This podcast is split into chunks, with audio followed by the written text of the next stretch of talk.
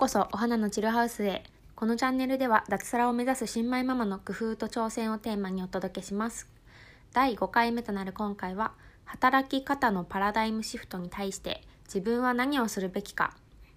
といったお題でお話ししたいと思います。よろしくお願いします。というわけでコロナの情勢の今リモートワークになったからこそ自分の働き方に対して今一度考え直している方も多いんじゃないでしょうか。私自身は去年の12月から育休に入っていまして自宅での時間が長くなりなおかつ先月子供が生まれました。で子供が生まれたことで働き方というのがかなり、えっと、自分の希望すること働き方が変わっています。でもともとどんな働き方をしたかったかというと私学生時代から海外勤務をしたいという希望がありました。でも海外勤務はずっとじゃなくて数年間でよかったので就職先というところに海外駐在が可能な日本の企業というのを軸に選びました。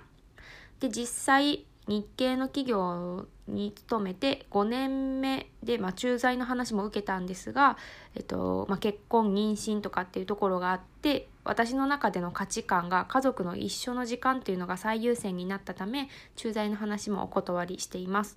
でそんな中で妊娠して出産するとより一層家族との時間っていうのが最優先になってきました。で毎日会社に行くのではなくて自由な場所で時間も自分で自由に選んで子供の帰りをお帰りっていう風に待っているっていうような生活をしたいなっていう風に強く思うようになりました。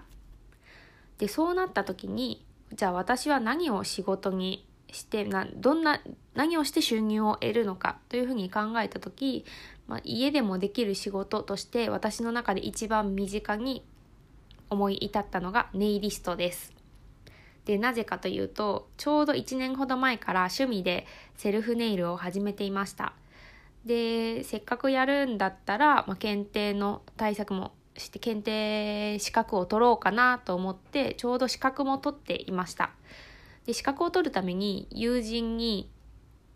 頼んで友人の爪で練習させてもらったりもしましたがその時に友人も喜んでくれたのであネイルって喜んでもらえる仕事素敵だなと思ったことでネイリストを、えっと、本業にできたらいいなと思っています。ただネイリストって23時間かけてハンドネイルを1つやるんですあ1人の方にやるんですがその価格って今まあ大体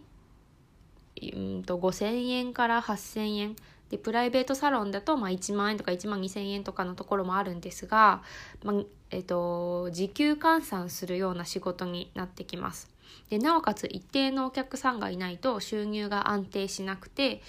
で、まあ、毎日毎日働いても金額の設定にもよりますがえっとまあ、伸びしろというかマックスこれぐらいの金額というのが決まっているような職業かなと思っています。でただうんと好きでやりたい仕事なんでいいんですが、まあ、収入面も伸ばしたいっていう希望もありますのでネイリストと一緒にできる他の仕事も副業として構築していきたいなと思って今の育休時間をその準備に当てようと考えています。で具体的に何かというと今ブログの記事を書いています。でありきたりかもしれないけど将来的なあの不労所得というのを増やすために今私はブログ記事を書いています。でもう一つやりたいことがありましてそれはオリジナル商品の物販です。オンラインで物販をしてみたいなと考えています。でこの物販は何かネイリストとしてネイルに関連したものをというふうに考えていますので物販に関してはどんなものがネイルと関連するのかとか今ちょっとアイデア出しの段階でして私に今できることとしてはネイリストとしてのネイルの技術を高める方が先だと思っています。でコロナなので、まあ、友人にちょっと練習させてって頼むのもなかなか難しいのでこのコロナ情勢が明けてから友人にまた練習させてもらえるように今はネイルのデザインとかその辺りを増やしていきたいなと思っています。ですのでえーと、働き方のパラダイムシフトに対して自分は何をするべきか。私は今ネイリストになりたいのでネイルの技術を高めること。それから